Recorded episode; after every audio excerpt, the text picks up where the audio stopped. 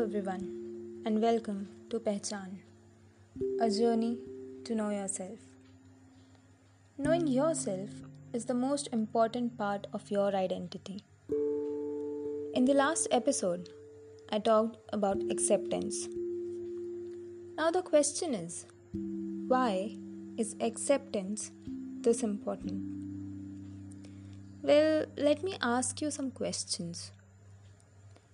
First, would you ever like a person who is unsure of his own identity?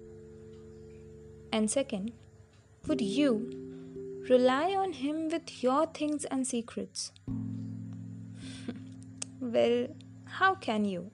The point is, he is not aware of his own things. How would he be a suitable person to discuss your life? Or for that matter, anything?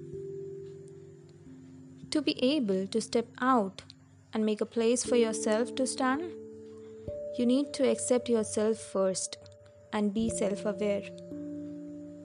This acceptance is a part you can never skip. I read it somewhere that our life is like a book. We cannot skip the bad pages and cannot stick to the good ones. Similarly, we as a person are just like a book. And before any other book we read, I suggest that we turn some pages of this one in particular. We cannot run away from the bad qualities we possess. And we can never, I emphasize, we can never boast about the good ones only. And generally, we don't have the permissions to change an already written book. But this one is different. We have the sole power to write and change the book in whichever way we want. But to do so, we must first understand it thoroughly, else, the results will never be satisfying. Now, if you ask me about the process of reading this book, I would just say follow your own pace. But do follow a pace. Don't just leave this book like an untouched and unturned one. Because that's where the hurt comes in. We get hurt just because we don't know about our expectations. Suppose I go to the mall, blindly pick up a dress, and come home and realize that this is not what I wanted. But what's the point regretting it later? Well, yes, there is, that the next time I won't repeat it. But why not follow the process in reverse? First, understand my needs, my wants, and then go to the mall, bring in a dress, and be happy right? A person is obviously made up of all the little things some good, some bad, and maybe some worse. No one is perfect. But the hundreds of captions about imperfectly perfect people aren't just captions, right?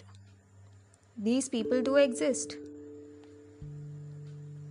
They embed their good aspects so beautifully into the gaps created by the flaws that the result is just as beautiful as the art of kintsugi. That's what we call imperfectly perfect. And as I said earlier, we can never run away from our flaws and never boast about the good aspects. So, why not we accept ourselves with the amalgamation of both? The reality of who we are. Now, this journey of accepting oneself is an endless one. If we successfully have chosen the path of this, we can definitely go by the song Safar Khoobsurat Hai Manzil Se Bhi.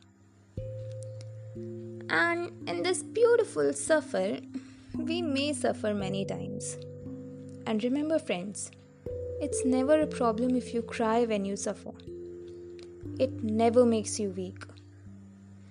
Don't ever judge how strong you or any other person is by the number of tears shed or the number of tears that have been held back. Falling down and crying out loud is never a problem, but not getting up is. And again, it is just okay to ask for help and very generous if you are providing the help if anyone around you needs it. I would say it's really important to ask for help whenever needed. Talking to a person who does not mock your sufferings is something which can always be helpful in getting up from the mess you are in. Maybe the other person is not capable of helping you out, but surely you did your bit to help yourself. Sometimes all it needs and demands is your voice. It's not about who helps you, but about the person who at least hears you out. It's also not important that the person you share your problems with is a beautiful one inside out. Maybe he has evil plans for you. But it's okay. However, the first step towards helping yourself also includes the amount of information you share with people. But unless you do it, you won't know who deserves your 100%, who a 50, and who just a high. If you don't find anyone trustworthy, anyone, then at least share your fears and problems with yourself Rip that mask off which you have on 24 7. You might find it stupid, like talking to oneself and blah blah blah. But trust me, it helps. It helps in magical ways. Speak up in your full volume to yourself if you don't want to share it with anyone. I don't know why it helps, like the reason behind it, but it does. Maybe it makes the nook and corners of your mind to focus on the problems rationally while you are speaking, like you do when someone else is speaking to you about their problems. And if you find it stupid in any way and you need a person to talk, you can surely find a person sitting here to hear all your problems patiently and support you with them. Stay happy and stay safe.